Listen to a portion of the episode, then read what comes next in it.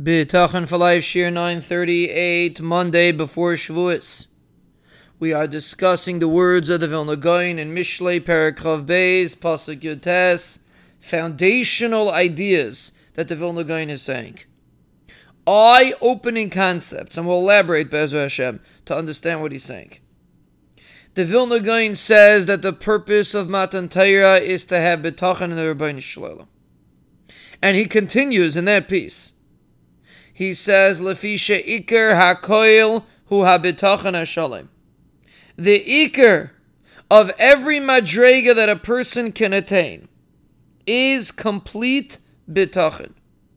An amazing statement. Lefi she'ikr hakoil hu habitachon hashalem. The main purpose, the main ikr in Torah in Avodas Hashem is to have bitachon. There are many levels that people are trying to attain. Says the Goin, bitachin is the Iker. Many other Mefarshim say such a concept. The Shaarei Kedusha, Chaim Vital says, bitachin ein maila kamaya. There is nothing as great as bitachin. This is an important idea, an eye-opening idea. We discussed this in previous shiurim.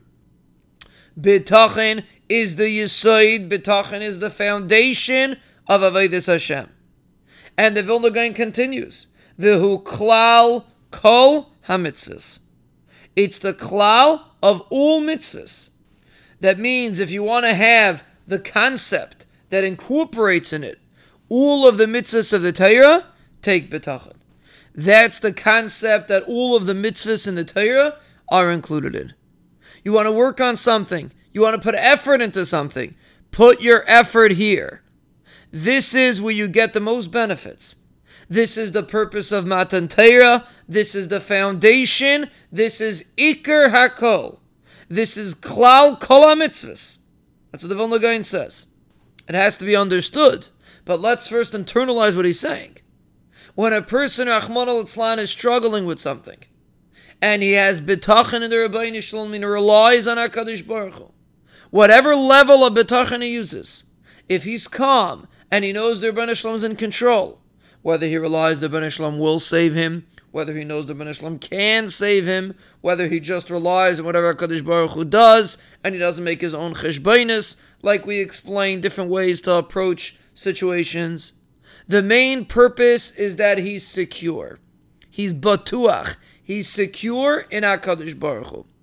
Such an individual has attained the highest form of Avodah Hashem the tachlis, the klal of all of the mitzvahs.